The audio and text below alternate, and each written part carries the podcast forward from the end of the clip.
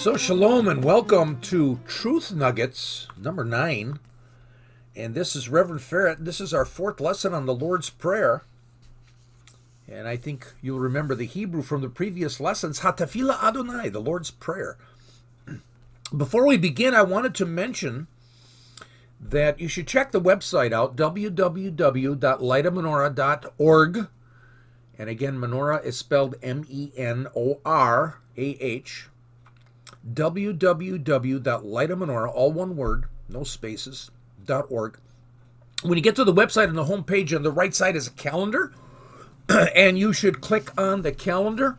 Check on it every once in a while. There are some fall events that are being considered.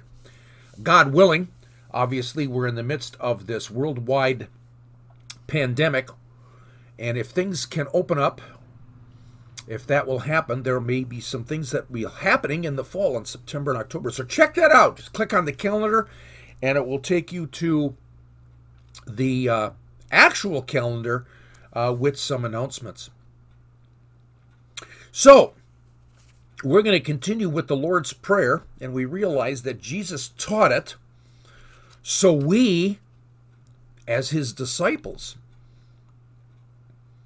would be able to pray just like our rabbi because we want to be just like him. The church calls it the imitation of Christ. And where did they get that? They got that from the idea that disciples in Israel in Jesus' day were not students, but more than that, they wanted to be what their rabbi is. So we can say that Jesus gave us Hatafila Adonai, the Lord's Prayer, to us as disciples. So now it's become Hatafila Talmudim, the prayer of the disciples. And again, we want to be like him. What a what a new purpose for us to pray this daily, three times a day, continuously, without ceasing, forever. And therefore, daily to make a statement that we are true disciples of Yeshua. Now, in the previous lesson, I brought up um, an event where Jesus was talking to his father, where in, in his own words he said, My father, uh, if you can remove this cup. And he did that in Gethsemane. Christians talk about the Garden of Gethsemane, but in actuality, it probably was an olive press. An olive press in Hebrew is gat shemanim, a press for oils, gat shemanim. And it's fairly clear that word goes into the Greek and also finally into the English to Gethsemane very interesting. The Bible never mentions a garden called Gethsemane. It never says that. Never associates the words Gethsemane and garden or garden and Gethsemane. Most Bible scholars, archaeologists, Bible historians agree that Jesus went to an olive press. Did he pray in the press? Olive press? We don't know. Could very well be because it probably was a very cool night that April in 30 AD. Now, on the website, uh, in this session description, I linked you to a video that Light Menorah did in Israel in Egat Shemanim. The title of the video is Where is Gethsemane? Where is that place that Jesus prayed the night before he died? So I wanted to let you know it's in the session description for this session. We have that link besides other links. That's the first link there, the link to the video that is on our Facebook page. So now let's continue we are now using the exact words of the prayer and studying the exact words, and I'm using the version of the Lord's Prayer that's found in the New American Standard Bible in Matthew 6 9 through 13. It says, Pray then in this way, Our Father who is in heaven, hallowed be your name. Your kingdom come, your will be done on earth as it is in heaven. Give us this day our daily bread, and forgive us our debts as we have also forgiven our debtors. And do not lead us into temptation, but deliver us from evil, for yours is the kingdom and the power and the glory forever. Amen. Now, in the previous session, we dealt with the two words, Our Father. What did that mean to the disciples when they were praying Our Father in the Jewish culture? And what was amazing, we found that many of the prayers that the Jewish people prayed in those days, probably prayers they had memorized and said three times a day, seven days a week, 12 months a year, forever, many of those prayers had the phrase Our Father. Now let's study the next phrase, Who is in heaven. When I teach my classes, I just love to ask the question Where does God live? Where is the abode of God? Or another way of saying is, where's God right now? Now, we start Hatafila Talmudim, the prayer of the disciples, which we call the Lord's Prayer. We start with Our Father who's in heaven. Thus, does God live in heaven? Hmm. In Genesis 1 1, we read that God created the heavens and the earth. So prior to Genesis 1 1, there were no heavens. But the Lord's Prayer says, Our Father who's in heaven. So, if God now lives in heaven and he created the heavens and the earth, and prior to Genesis 1 1, if there were no heavens, did he move? Did he leave his dwelling place prior to creation? He must have. There were no heavens before Genesis 1 1 once again, the English language causes us some problems because Jesus spoke Hebrew. And Hebrew words have conceptual meanings, not definitions. Remember, Jesus taught this prayer to his Jewish disciples between 24 to 30 AD. He taught it in Hebrew. I'm going to link you at the website to Dr. Brad Young's awesome material on the Lord's Prayer. And if you actually get some of this, you'll be able to actually read his attempt at saying what was the Lord's Prayer? What did it sound like in Hebrew in Jesus' day?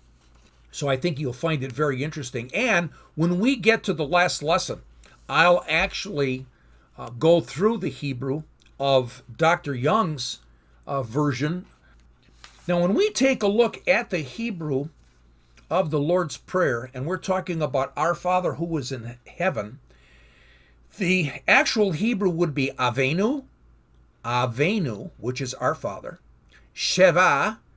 Sheva in Hebrew means who is in, dwells in, or lives in. So Avenu Sheva, our Father who dwells in or lives in, who or who is in, Avenu Sheva, Shamaim, heavens. Heavens is plural, not singular. Our Father, Sheva, Shamaim, our Father who is in the heavens. Now, this is interesting because our English says heaven and it becomes singular in the English, but in the Hebrew, Jesus would have said Shamayim, heavens. How does the Hebrew end the confusion about where God lives? God creates the heavens. The Lord's Prayer says God is in heaven. Does God live in heaven?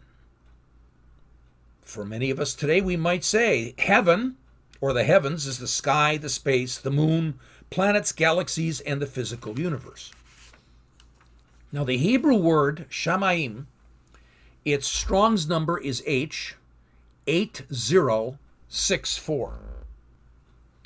And when we take that word shamaim and we use the Gesenius lexicon, we find out that the conceptual meaning is based upon the root word for shamaim, which is shama. And Shama means above or up there.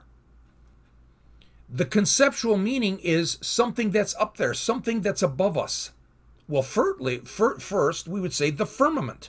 The firmament is the universe, the sky, the sun, the moon, the stars, the galaxies, everything that's above us, the firmament. But also in the Bible, Shamaim is used as the place above, just above. It's also considered the abode of God and the angels. So the difference is the firmament, the sky, the moon, the stars, the universe, the galaxies, and so on, is not where God abides. He abides in a different heaven, he a different place above. And this is where he dwells, beyond space, beyond time, beyond what we might consider the heaven. In Hebrew, therefore, now things make sense. So we might be able to say this now, understanding that Shamayim basically has the conceptual meaning of something above. So, in other words, we would say, yes, the moon, the stars, the galaxy, and so on is the heavens. All right, because that's something above. But God is even above that. He's in the heaven of the heavens. In other words, He's above that which is above. So we could possibly say in the Lord's Prayer, Our Father, you are in your abode. You are in your dwelling place, and you dwell beyond the firmament. You dwell beyond that which is the universe. You dwell outside the universe. Even the Jews in Jesus' day reference this. They talk about multiple heavens. You can take a look at this in 2 Corinthians 12, verses 1 through 4. And we read, Boasting is necessary, though it is not profitable. But I will go on to visions and revelations of the Lord. I know a man in Christ, Paul says, who 14 years ago, whether in the body I do not know, or out of the body I do not know, God knows, such a man was caught up to the third heaven. And I know how such a man, whether in the body or apart from the body, I do not know, God knows, was caught up into paradise and heard inexpressible words which a man is not permitted to speak. In John Gill's commentary of the Bible, which is a very famous Bible commentary, he starts talking about the fact that in Jesus' day there was a Targum. A Targum is nothing more than an Aramaic uh, translation of the Bible in Jesus' day. And in that Targum, it talks about the fact that there were three distinct heavens Elyon Shamea, Tekon Shamea, Takton Shamea. In other words, there was the supreme heaven, the middle heaven, and the lower heaven. And it just so happens that the lower heaven is where we live. The middle heaven was what we would place where the moon, the stars, and the galaxies are. And the supreme heaven is where God dwells. Now, the Hebrew scriptures also suggest this. They don't say this exactly. You can look this up yourself. Genesis 6 7. When you read Genesis 6 7, it talks about the birds of heaven. Well, the birds of heaven, they, they're just flying in the sky, just kind of right above us. In other words, the birds that are above us, using not heaven, but the, the word shamaim, meaning above, the birds who are above us. So we would say that is takton shemea, that is the lower heaven. Deuteronomy 4:19 we read about the sun and the moon and the stars in heaven. That would be the middle heaven. That would be Tikkun Shemea. In Deuteronomy 10:14, it talks about the highest heaven, and the highest heaven belongs to Yahweh. The highest heaven belongs to the Lord. The highest heaven belongs to Eloheinu, our God. Elyon Shemea, the highest heavens. Indeed, when we reconnect, we attain an amazing enhanced understanding. Now, there's nothing wrong for the way we pray. I mean, many of us, Our Father who art in heaven, hallowed be thy name. There's nothing wrong with that.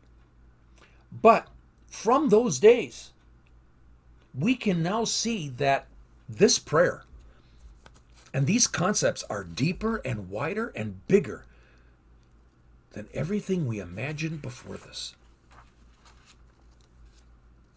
And so for me, I like to pray the Lord's Prayer, and I do Haggah. And if you recall, in lesson two, Haggah is the Hebrew word that's used for meditation But meditation is not our meditation, it's actually verbalizing our inner thoughts, inspired by the Spirit, and actually verbalizing it, saying it out loud. And so the rabbis might say that prayer is said out loud using specific words. Haggah is verbalizing your inner thoughts. And so it's almost as if this is very complementary to prayer. So I like to Haggah. In other words, I like to read or I like to recite prayers, psalms, and so on. But then the Holy Spirit seems to come upon me and give me ideas and, and concepts and, and insights into what I'm actually saying in the psalm or the Lord's Prayer.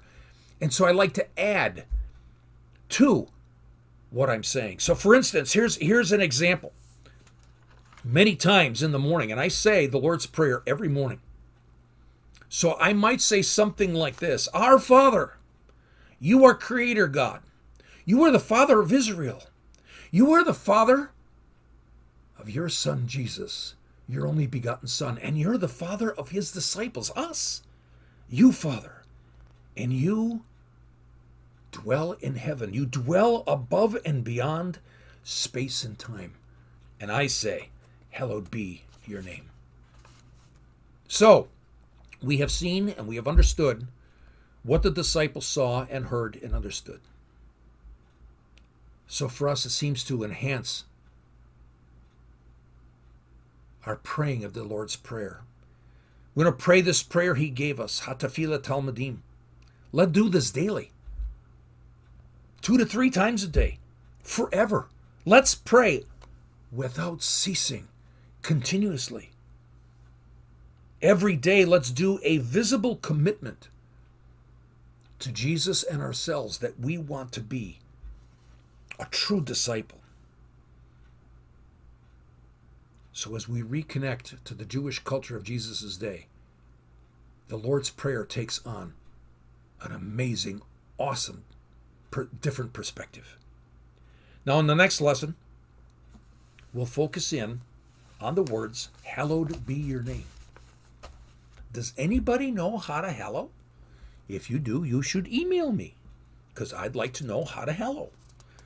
What's this all about? Once again, we'll go back to Jesus' day. We'll take a look in the Hebrew culture and we'll hear what they heard. We'll see what they saw. We'll understand what they understood.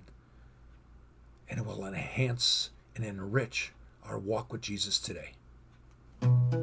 Shalom.